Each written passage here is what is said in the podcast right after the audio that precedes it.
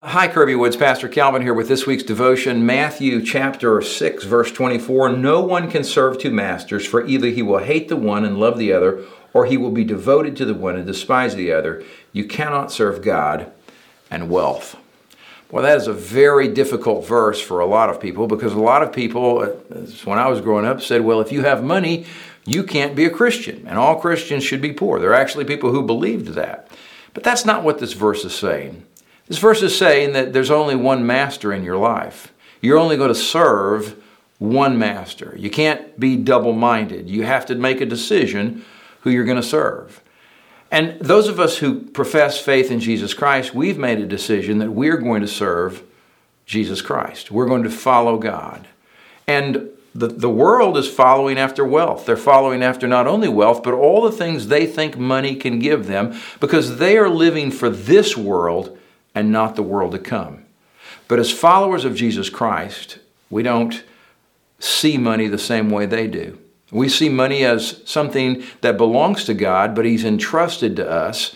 But we are servants of God, so everything He entrusts to us, everything He gives us, is to be used for Him as He directs, for His purpose, for His kingdom.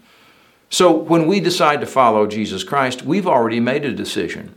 We've made a decision that we're not going to worry like the rest of the world worries. We're not going to pursue the same things for the same reason the rest of the world does. We've made a decision that we're going to trust God and He's going to provide for us, and we're going to be faithful and good as stewards of everything that He has entrusted to us.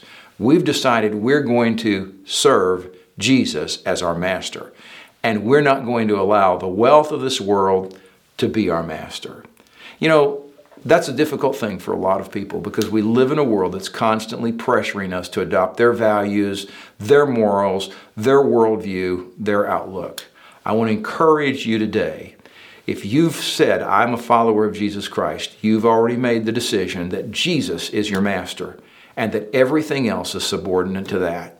I hope this week, as you go forward, as you make decisions, not only decisions about what to say and what to do, but decisions about what to pursue, what the priorities of your life will be, how to spend money, that you'll keep this verse in mind that you've made the decision Jesus is the master in your life.